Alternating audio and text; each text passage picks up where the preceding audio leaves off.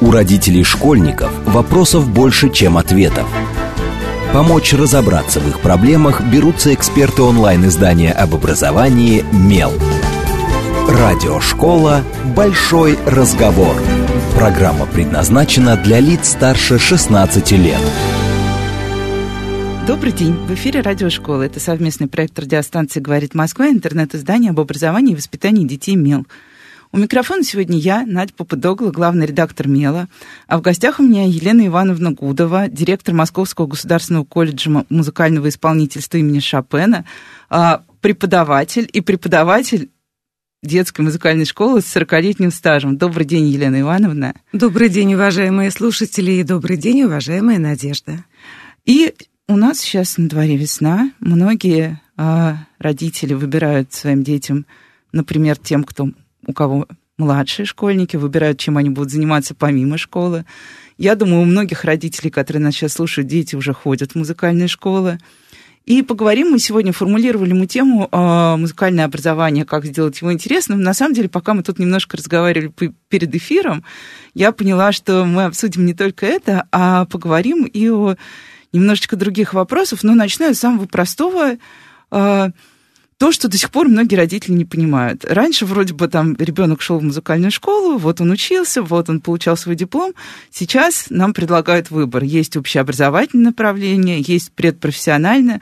Вот можно коротко э, объяснить, чем они отличаются и на каком этапе они начинают сильно отличаться. То есть это идет прям с самого начала поступления ребенка в музыкальную школу, или разделение начинается чуть позже, и в чем оно, собственно, выражается?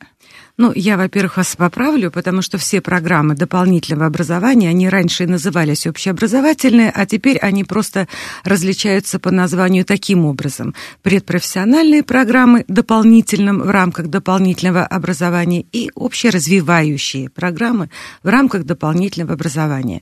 Ну, первое, чем они отличаются, они отличаются сроком обучения.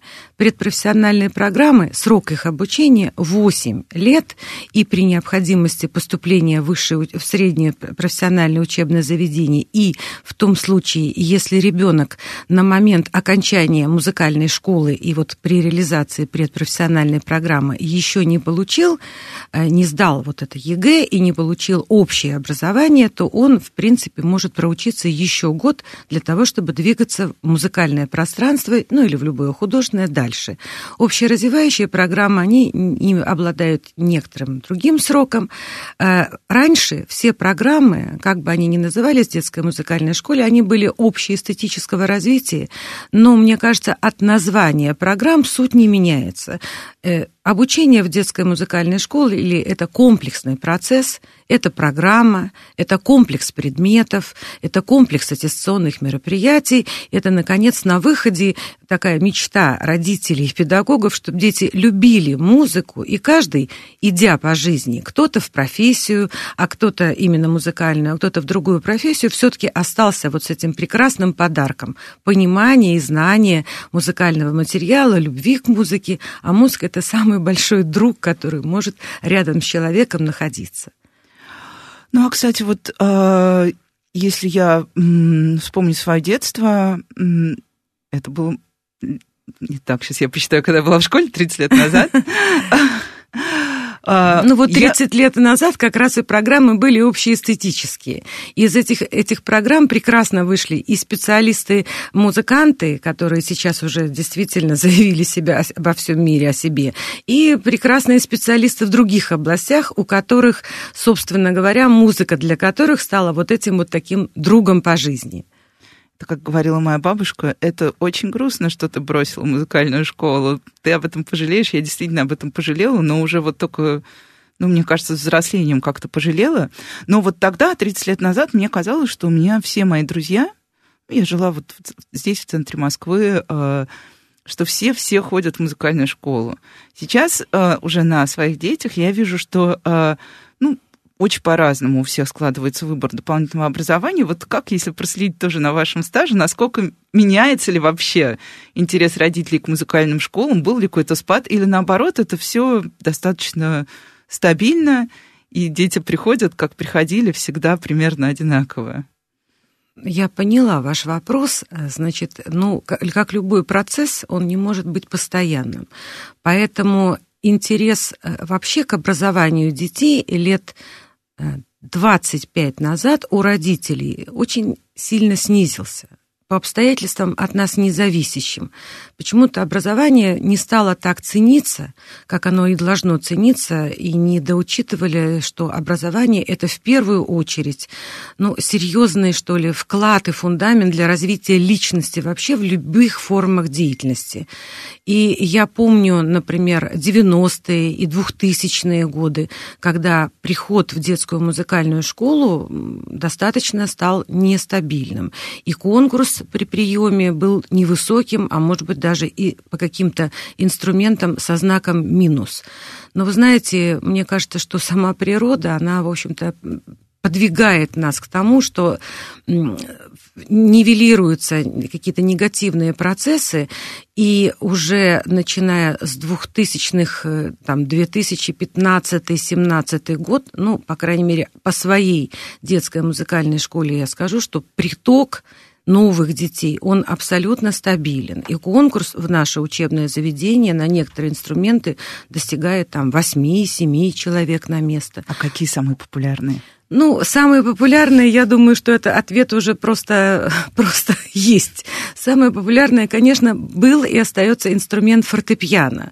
Но с большой радостью я могу сказать, что последние, может быть, 10-15 лет, наконец-то, вот с удовольствием дети идут и на духовые инструменты.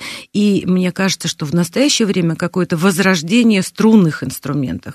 Ну, в большей степени скрипка, может быть, немножко в меньшей степени, но зато стабильно такой вот и достаточно такой качественный э, контингент деток приходит на виолончель, но а контрабас появляется значительно позже, когда они подрастают до этого инструмента. Туда уже значительно легче перейти, э, обучившись на скрипке или на альте как говорит мой ребенок, мама, только не контрабас. Я говорю, почему? Ну, ты же сама понимаешь, почему. Вы знаете, я э, понимаю вашего ребенка, потому что донести такой инструмент до места, да, да, до места работы видно. бывает достаточно сложно. Но здесь э, вполне решаемо все, потому что инструмент может находиться и в классе, чтобы э, на нем заниматься в классе и дома, чтобы на нем заниматься дома, и его не обязательно на стену. Это тот идеальный случай, когда два инструмента и дома, и в классе присутствуют. А, при этом, мне кажется, контрабас сейчас вызывает у ребят тоже определенный интерес, потому что это очень такой ну, универсальный инструмент. В каком плане? Во-первых, он становится и сольным инструментом. Есть замечательные просто виртуозы, которые на контрабасе исполняют ну, потрясающие, совершенно сложные произведения скрипичного репертуара. Потом контрабас всегда сгодится в какой-нибудь джазовой небольшой группе, а ребят привлекает эта музыка, и поэтому контрабасисты очень хорошего качества, они востребованы до невероятия. Поэтому мне кажется, что контрабас еще ожидает своей золотой новой эры, и он ее обязательно дождется. Я могу вот просто сказать по нашему учебному заведению, что если, может быть, лет 5-7 назад, ну, на контрабас кого только не зазывали, в том числе и просто приемы объявляли для ребят, которые закончили детскую музыкальную школу по фортепиано и готовы были вот уже на уровне среднего звена обучать азам игры на контрабасе, то теперь в детскую музыкальную школу уже приходят дети где-то в четвертом, пятом, шестом классе, переходя на этот инструмент, достаточно мотивированно играющие на этом инструменте, и конкурс стал появляться, и приходят ребята с хорошими способностями. Я поэтому верю совершенно в том, что и контрабас звучит как сольный прекрасный инструмент, и аналоги, и, в общем-то, примеры тому уже есть. Ну и э, я даже не знаю, чем сразу спросить. Наверное, все-таки спрошу сначала про родителей, потому что а, от общеобразовательной школы, а, вот я проводила в этой студии, мне кажется, уже сотни эфиров а, с руководителями школ, с педагогами.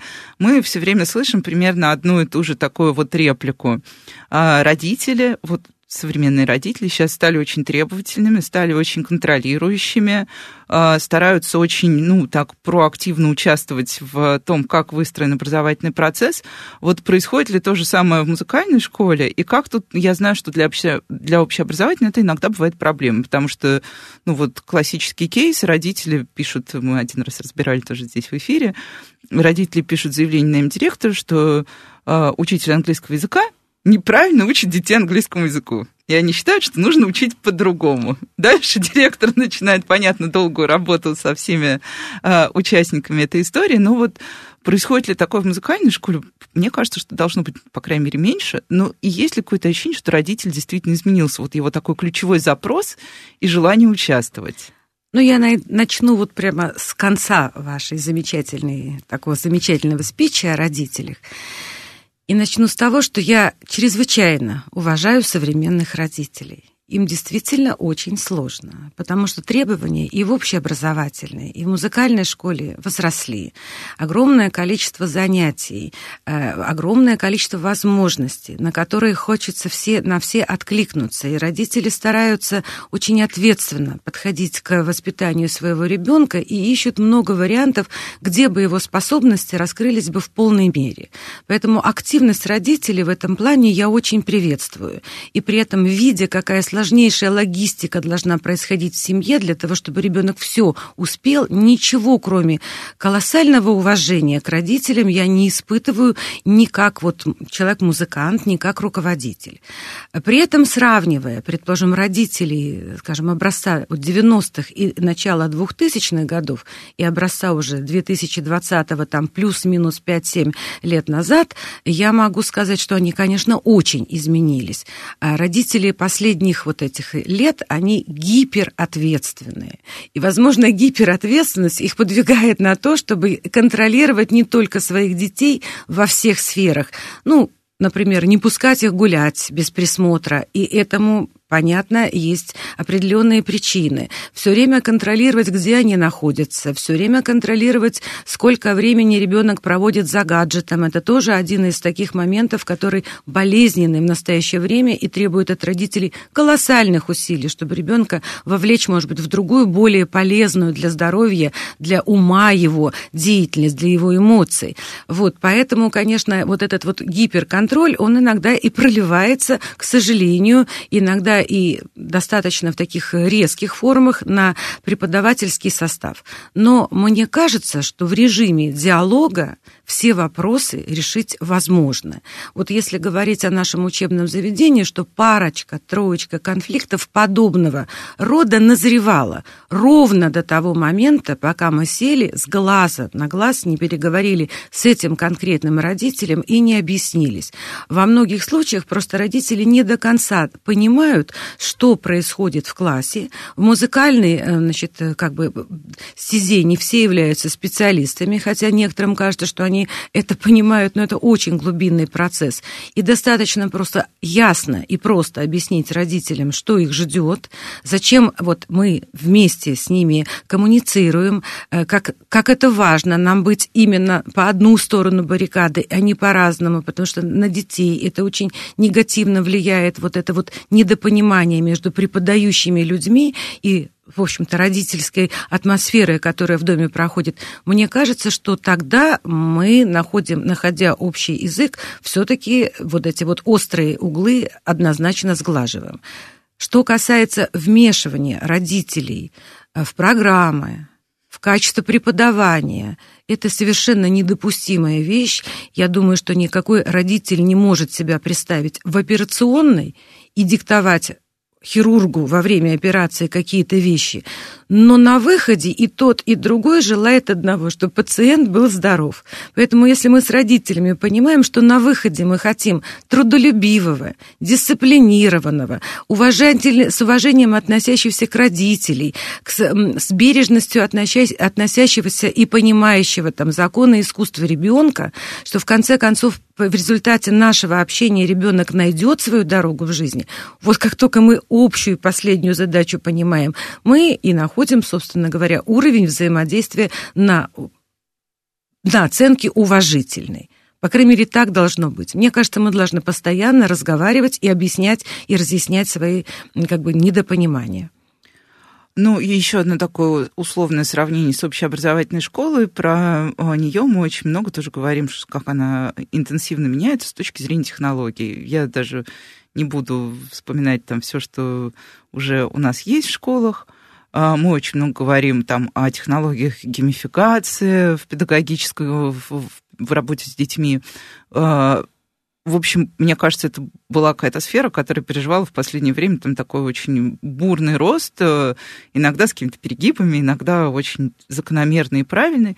На этом фоне музыкальная школа считается суперконсервативной.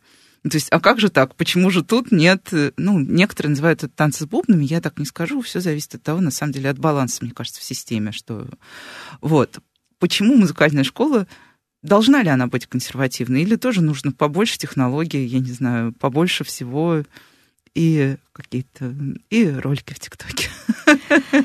Ну, смотря что мы относим к современным технологиям. Во-первых, в программах детских музыкальных школ, например, появился такой предмет, как-то электромузыкальные инструменты. В программах музыкальных школ или особенно художественных, естественно, очень серьезно в процессе образования присутствует компьютер, там компьютерная графика, компьютерное программирование. В программе детских музыкальных школ возникла такая помощь, э, ну и, собственно, в колледже дальше, которая помогает компьютерам, собственно, делать музыкальные программы, э, программки для себя. То есть мы, естественно, не можем живя вообще в 21 веке, не использовать эти технологии. Но глубинную часть нашей работы они не затрагивают. Это скорее внешний современный такой элемент, что ли, в преподавании. Ну и потом сейчас, вот, скажем, в связи с тем, что мы были все в довольно сложной ситуации, скажем, дистанционного обучения, что абсолютно объективно, к сожалению, но возникло в нашей работе. Безусловно, без компьютеров, без программ мы не смогли бы просто коммуницировать с детьми, детьми. В программе в детских музыкальных школ, в работе школ, конечно, используются все возможные сферы, которые применяются современные гаджеты. Мы с родителями работаем там в Zoom, мы с родителями и с детьми общаемся иногда по каким-то другим э, программам для того, чтобы дистанционно можно было что-то добавить, прибавить но в целом у нас живые инструменты. И вот если говорить, скажем, о рояле, ему ну, 300 лет практически уже, это настолько идеальная модель инструмента, что, в принципе, его изменить очень сложно. Зачем менять то, что сделано идеально?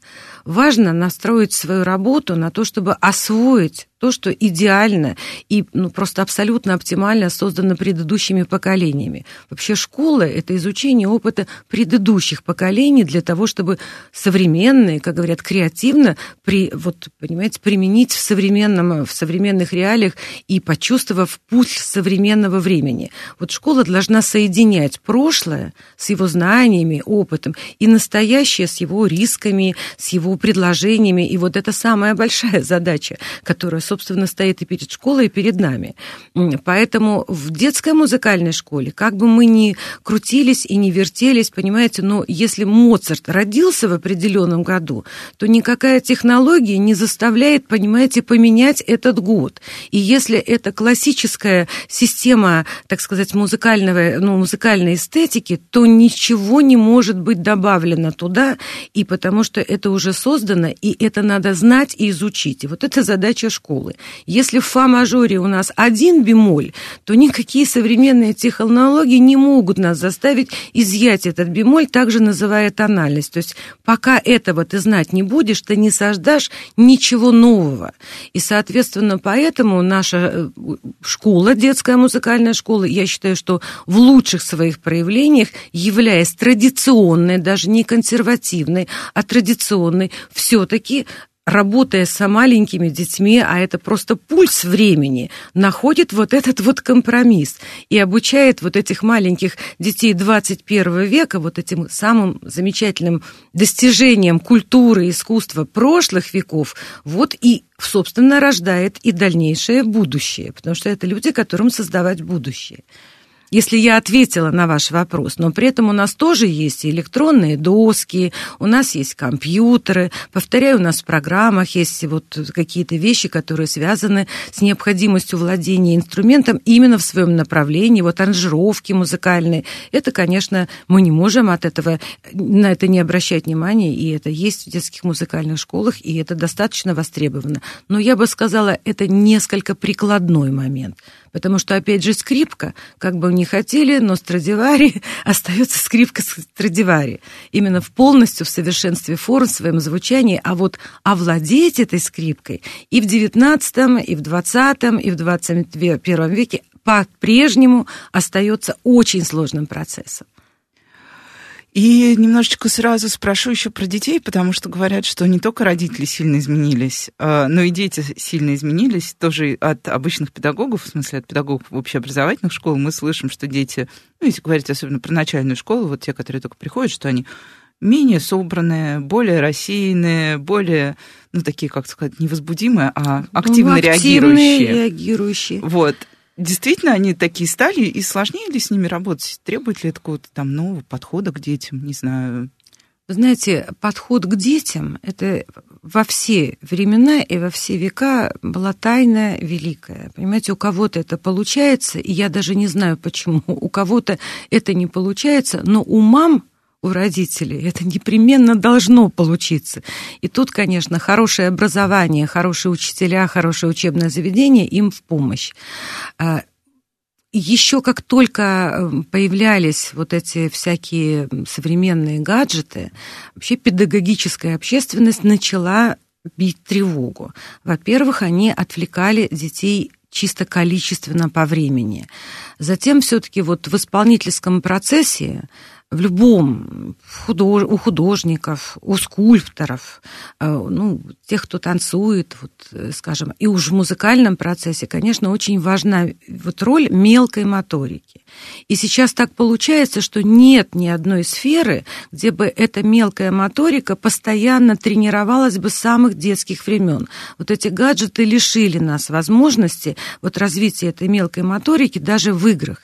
И, может быть, занятия искусствами, а, исполнительским творческим искусством, это может быть одна из немногих сфер, где дети работают конкретно, э, вот, используя мелкую моторику, то есть пальцами, руками, и конкретно что-то создают с помощью своих рук. Не воспринимают, потому что гаджеты нас настраивают на потребительское отношение. Мы э, просто дотронулись до экрана компьютера и получаем то, и что хотим. Происходит и уже что-то происходит приятное. интересное и приятное.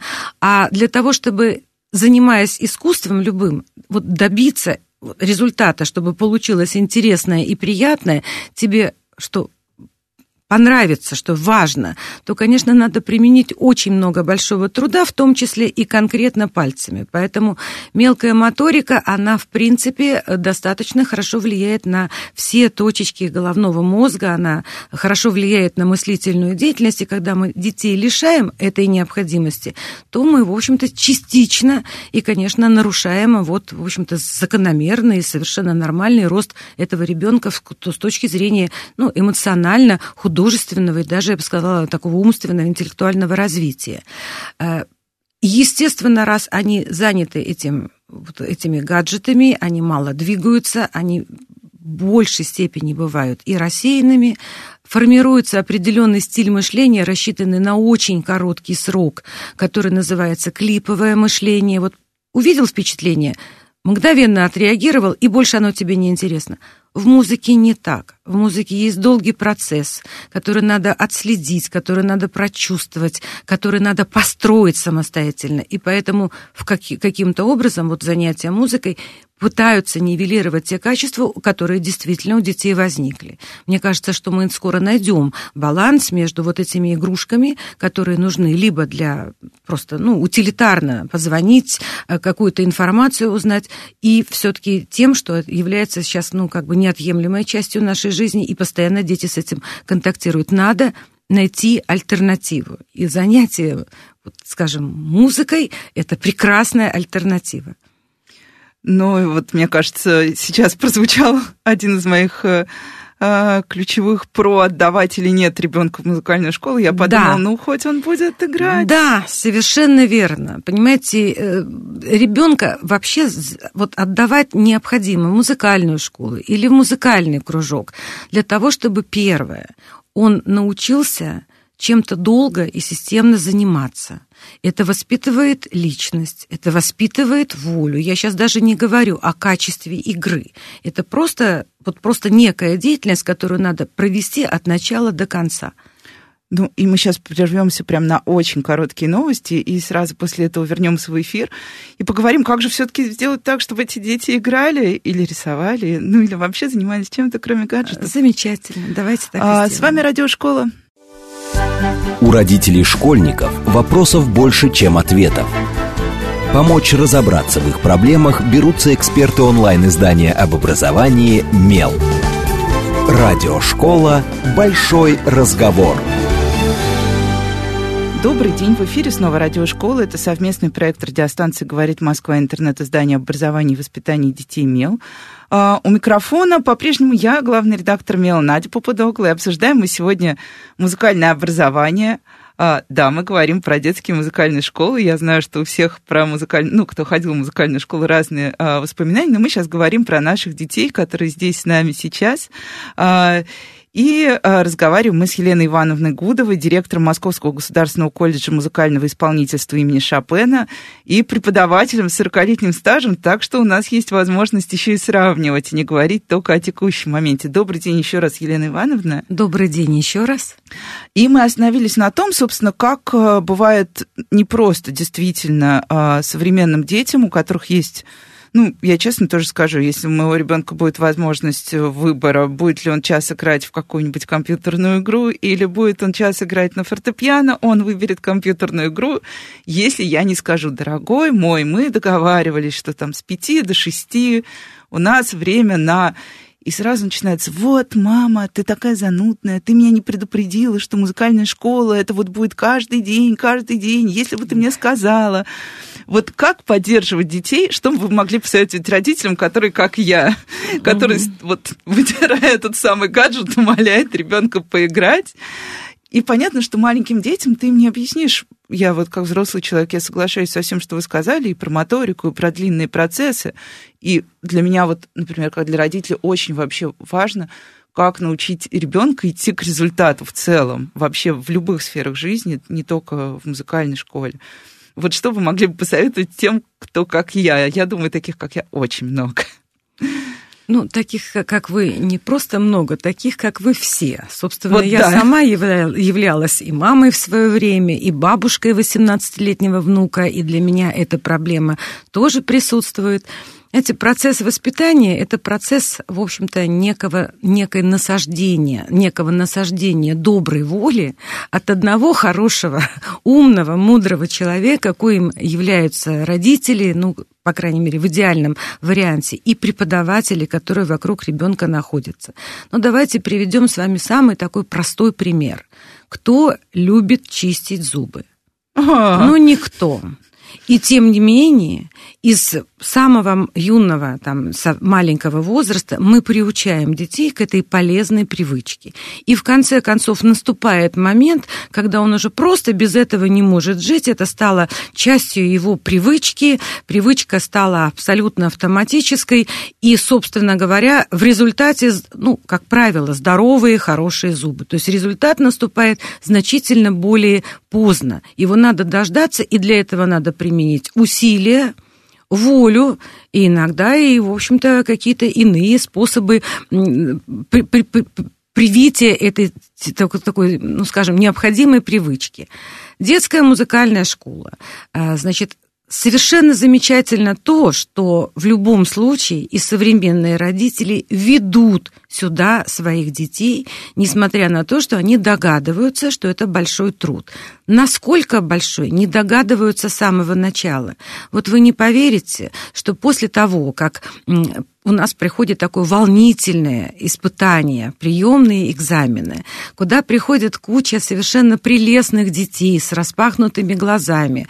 Больше волнуются и нервничают почему-то мамы, и трагедия не поступил ребенка, он, она, это не трагедия ребенка, а это, в общем, трагедия родителей, которые почему-то вот воспринимают это очень остро. А мне кажется, надо радоваться, что если вот в этой сфере сразу же не обнаружен какой-то взаимный интерес преподающих людей и ребенка, который не продемонстрировал этот набор специальных каких-то навыков, ничего страшного. Есть навыки в другом направлении, предположим. Ну вот после, наконец, этого приемного экзамена, когда есть гордость, что прошел какой-то конкурс, я начинаю собрание родителей и говорю, добро пожаловать в ад, дорогие родители, потому что это восьмилетний, бесконечный, никогда не прекращающийся труд. И если вы рассчитываете на что-то другое, то вы, скорее всего, ошибетесь и будете разочарованы, не будучи предупрежденными.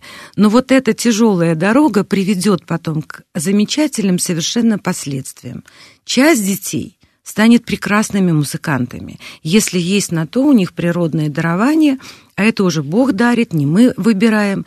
Часть детей станет вашими замечательными соратниками, которые умеют слушать, умеют сопереживать, которые не подведут вас в серьезном деле, потому что они играют в оркестре и знают прекрасно, что один плохо играющий погубит весь оркестр. Они поют в хоре и знают прекрасно то же самое, что если они не выучили партию, усилия многих-многих детей будут абсолютно нивелированы. И в конце концов, весь хор не выйдет на большую площадку и не получит радости концертного выступления. Это ведь очень важно, вот такие вот, понимаете, личностные качества появляются. Потом ребенок, наконец, когда начинает играть и получать первые результаты, первые аплодисменты, он начинает собой гордиться. Вот когда он поиграл много часов в гаджете, в игры, ему все время неудобно. Он знает, что мама недовольна, он время потратил. А вот тут он начинает собой гордиться. Я считаю, что для становления личности, в общем-то, право собой гордиться, это очень хороший право, такой устанавливающий элемент для того, чтобы двигаться дальше. То есть много есть вещей, которые просто необходимо сделать. И вот когда они будут сделаны, результаты будут самыми позитивными и для общества, и для самого ребенка. Ну и раз мы заговорили про концерты, оппоненты классических музыкальных школ, те, у кого остался какой-то негативный опыт, пусть даже э, успешные, исполнители, они всегда выходят и говорят, что вот система, мы не один раз, ну, это, как бы, мне кажется, уже настолько общественная какая-то история, много где об этом писали, много где об этом говорили, что а, система концертов и конкурсов очень изнурительна, что детей тянут на концерты и конкурсы, что у них нет выбора, что ребенок постоянно оказывается в стрессовой ситуации, у тебя концерт, у тебя концерт, а завтра у тебя конкурс этюдов, скорее, скорее, скорее, давай еще больше, дай больше. Вот а, насколько вообще системе нужна, ну вот самой школьной системе образовательной нужна эта система конкурсов и концертов, какова ее роль? Вот попробуем а, зайти с какой-то положительной стороны и объяснить, зачем все это. Потому что, да, многие родители тоже, там, с одной стороны, все родители обожают, когда а, мне кажется, для любого. Ну да, все огромного... хотят получить результат. Да. И вот этот результат, когда он э, приносит много радости, а он приносит много радости, но не все хотят к этому результату пройти ту трудную дорогу, которая приведет к хорошему результату. Ну, я вам скажу так, я ваш вопрос поняла, он дискутируется уже не одно десятилетие, да, мне кажется, да. потому что система таких активных концертных выступлений и конкурсов, она последние, ну, скажем, 20-25 лет прочно вошла в художественное образование. Скажу кратко, словами Карла Черни, по применению и польза. Понимаете, вот все, что вы сказали – количество этого применения, а, отклик на это применение, на это участие, это идет со стороны взрослых и в меньшей степени со стороны детей. Э, поэтому, конечно, в очень большой степени зависит от того, как взрослые, с каким, в общем-то, чувством меры относятся к этим по самим по себе прекрасным мероприятиям. Ну, я вот когда мы с вами оговаривали изначально, как поддержать интерес ребенка к обучению, скажем, детской музыкальной школе. Я хотела сразу ответить коротко и честно, не знаю. Не знаю, но я знаю несколько технологий, и их все больше и больше, и они, в общем-то, э, понимаете, являются как бы частью, скажем, личности педагога, который является носителем этих технологий, которые влияют на вот ту атмосферу, которую можно назвать интересом. Интерес никогда не возникает тогда, когда нет результата. Даже первоначально «хочу», когда не заканчивается результатом, заканчивается потеря интереса. Интерес никогда не бывает постоянным. Это такой момент, который приходит в результате каких-то достижений, каких-то шагов. Поэтому это, так сказать, гости, как и вдохновение, достаточно редкое в нашем процессе. Но она есть. И вот одним из моментов, в рамках которого этот интерес четко будет поддержан, это, конечно, является выступление на концерте. Не та дорога, которой мы идем к этому выступлению, это много многочисленные занятия, это какие-то определенные репетиции, это определенные усилия. Вот можно поехать на дачу, а можно, а нужно позаниматься, потому что нельзя два дня перед концертом особенно потерять. Форма у нас теряется полностью. Это не домашнее задание по русскому языку, которое ты выполнил. Положил, оно спокойно 2-3 дня лежит до того, как педагог его проверит. Это постоянная работа, потому что то, что было позавчера, сделано и уже находилось на каком-то уровне, сегодня совершенно теряет свою свежесть, качество. Это эффект белой рубашки. Если ты ее один раз надел, то после этого ты второй раз уже не порадуешься этой белоснежной рубашке. Тебе нужно ее снова снять, снова ее постирать, снова ее накрахмалить, снова ее выгладить и снова иметь шанс ее куда-то вот надеть. Поэтому, конечно, концертные у детей должны быть. И если они э, очень нервничают и переживают, это иногда даже упираются до концерта, то я не видела ни одного несчастного ребенка с сияющим лицом, который, услышав вот эти аплодисменты публики, а да еще особенно при переполненном зале, да еще особенно с криками «Браво!», чтобы он, во-первых, не, не, не, снова не возродил свой интерес, не почувствовал себя счастливым и на какое-то время даже абсолютно полностью готовым к новым занятиям. Дальше снова будут происходить усилия. Поэтому концерт концерты быть должны по применению и польза. Другое дело, что если ребенок учится, учится, и единственным концертным выступлением его является зачет, а он бы, может быть, и не всегда удачным. И в учебном плане, может быть, надо поставить 5 с минусом, ставить 4, или наоборот, чтобы вот, скажем, такого ребенка, которому нужно побольше позаниматься, мотивировать к работе чуть, можно и пониже с точки зрения воспитательной. Я так часто делаю сама лично для своих детей, поставить оценку пониже, кому-то, наоборот, поощрить этой оценкой. Но этого мало для интереса. А вот когда он выходит на концерт, и результатом является не эта оценка, а аплодисменты публики, понимаете, это очень мотивирующий момент. Поэтому мне кажется, что концерты должны в практике ребенка, как и праздники в нашей жизни, существовать. Но к праздникам мы тоже в жизни ведь готовимся и убираем, и готовим продукты. Ну, ну Новый год только вспомните достаточно, правильно? Три дня только, на подготовку. Да, три дня на подготовку. И, кстати говоря, когда их нет, и праздник не так ощущается, когда тебе все привезли, понимаете, понимаете, поэтому большой труд, вложенный в этот праздник, он тоже имеет свою цену. Что касается конкурсов, то же самое. Но, конечно, ребятам, особенно, которые уже как бы планируют попытаться продолжить свою профессиональную жизнь именно в искусстве, именно в музыке, конечно, надо смотреть и сравнивать себя с теми же, с такими же ребятами, где обязательно будет конкурсная атмосфера. Есть ребята с хорошими дарованиями, которым просто эта атмосфера необходима. Знаете, такое количество адреналина, которое очень сильно мотивирует на вот это выступление. И есть не так много, но есть такие ребята, которых сцена только с лучшей стороны показывает показывает, и, кон и конкурсное выступление только с лучшей стороны показывают. Поэтому все должно быть в жизни ребенка. Если чрезмерно много, это плохо. Если этого нет, это тоже плохо. Но, как всегда, самое сложное – это найти ту золотую середину, вот это тот баланс, который принесет пользу и не нанесет вреда. И поэтому и конкурсом, и концертом быть, но завершая, по применению и пользе. То есть вот ровно столько, сколько нужно. Ну и э, спрошу еще о такой аналогии. Мне кажется, последняя, наверное, аналогия на этот эфир, что-то у меня было их в, этот раз много. А, когда родители выбирают э, начальную школу своему ребенку, а, всегда есть запрос на педагога. И каждый ищет, э, ну, формулирует для себя, кого он видит идеальным педагогом в начальной школе для ребенка. Там, ну, там, кто-то хочет мягкого, такого очень гибкого учителя, кто-то хочет там пожестче. У всех, в общем, разные запросы. Mm-hmm. А в случае с музыкальной школой, вот все, что я наблюдаю, как бы в родительском сообществе, а, когда начинают выбирать музыкальную школу, спрашивают, а кто там посильнее педагог?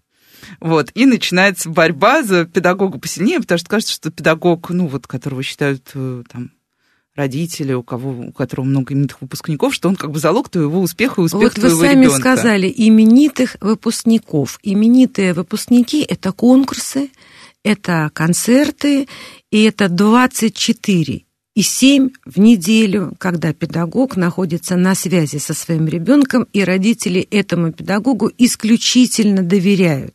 И тогда получается результат именитые ученики. То есть это вопрос изначально доверия, а не выпускников. Вы знаете, вообще вот без доверия Особенно, когда мы работаем с учеником, а это наша большая преференция, индивидуально, то есть мы остаемся с ним один на один, инструмент и вот две пары глаз, понимаете? Это, это ключевой вопрос. Если ребенок дома слышит какие-то вещи, которые, ну, скажем, не очень уважительные о школе, об учебном заведении, они рушат это доверие на корню, а без доверия не может осуществляться этот довольно интимный процесс художественного образования в индивидуальном порядке, в индивидуальном классе. Но вот я уже говорила, что при этом доверие, оно рождается, в принципе, в диалоге и в процессе и появляется. Эм, как результат уже очень хороший, и, и доверие в этом тоже большую роль играет. Что касается педагоги именитые и неименитые, все когда-то педагоги были неименитыми, когда они начинали, были молодыми. И очень важно, понимаете, довериться, может быть, руководителю, который, в принципе, ставит на крыло молодого специалиста. Ну, в нашей сфере есть ну, замечательная вещь. Как правило, работают ну, в детских музыкальных школах московских педагоги с прекрасным образованием. В моем учебном заведении это 95% людей с Московской государственной консерватории. То есть это люди, по крайней крайней мере, играющие прекрасно. У части из них есть э, продолжение образования в виде аспирантуры. Часть из них – ведет и продолжает вести активную концертную деятельность. То есть это музыканты, которые работают активно, не только, в принципе, преподают, и это очень важно, это складывается современный тип вот нового преподавателя в области искусства, который сам играет и концертирует, и пропагандирует музыку. Конечно, к такому педагогу, в классе такого педагога есть определенная атмосфера такого художественного тонуса, артистического тонуса, что очень привлекает привлекает детей и заставляет их, собственно, подтягиваясь под педагога, трудиться в большей степени, и этот интерес, о котором мы с вами говорили, он постоянно как бы в классе как компонента находится. Вот. А что касается разделения педагогов на ведущих и неведущих, знаете, это очень сложный процесс.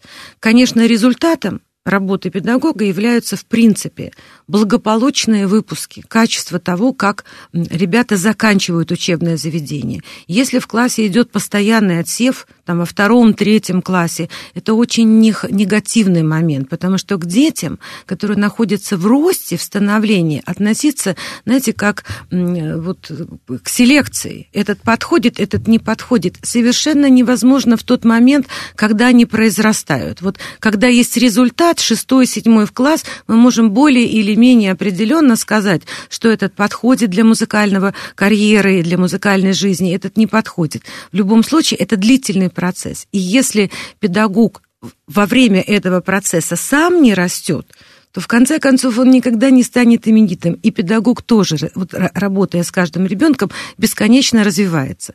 Поэтому мне кажется, что преподаватели в детской музыкальной школе вполне заслуживают того своим образованием и отношением к детям, чтобы им доверяли. Вот. И э, иногда родители, не совсем четко представляя, как, в какой класс они должны попасть, должны довериться и самой школе, самому руководству. Мы иногда видим, какой ребенок в каком классе будет, понимаете, в более такой теплой обстановке произрастать.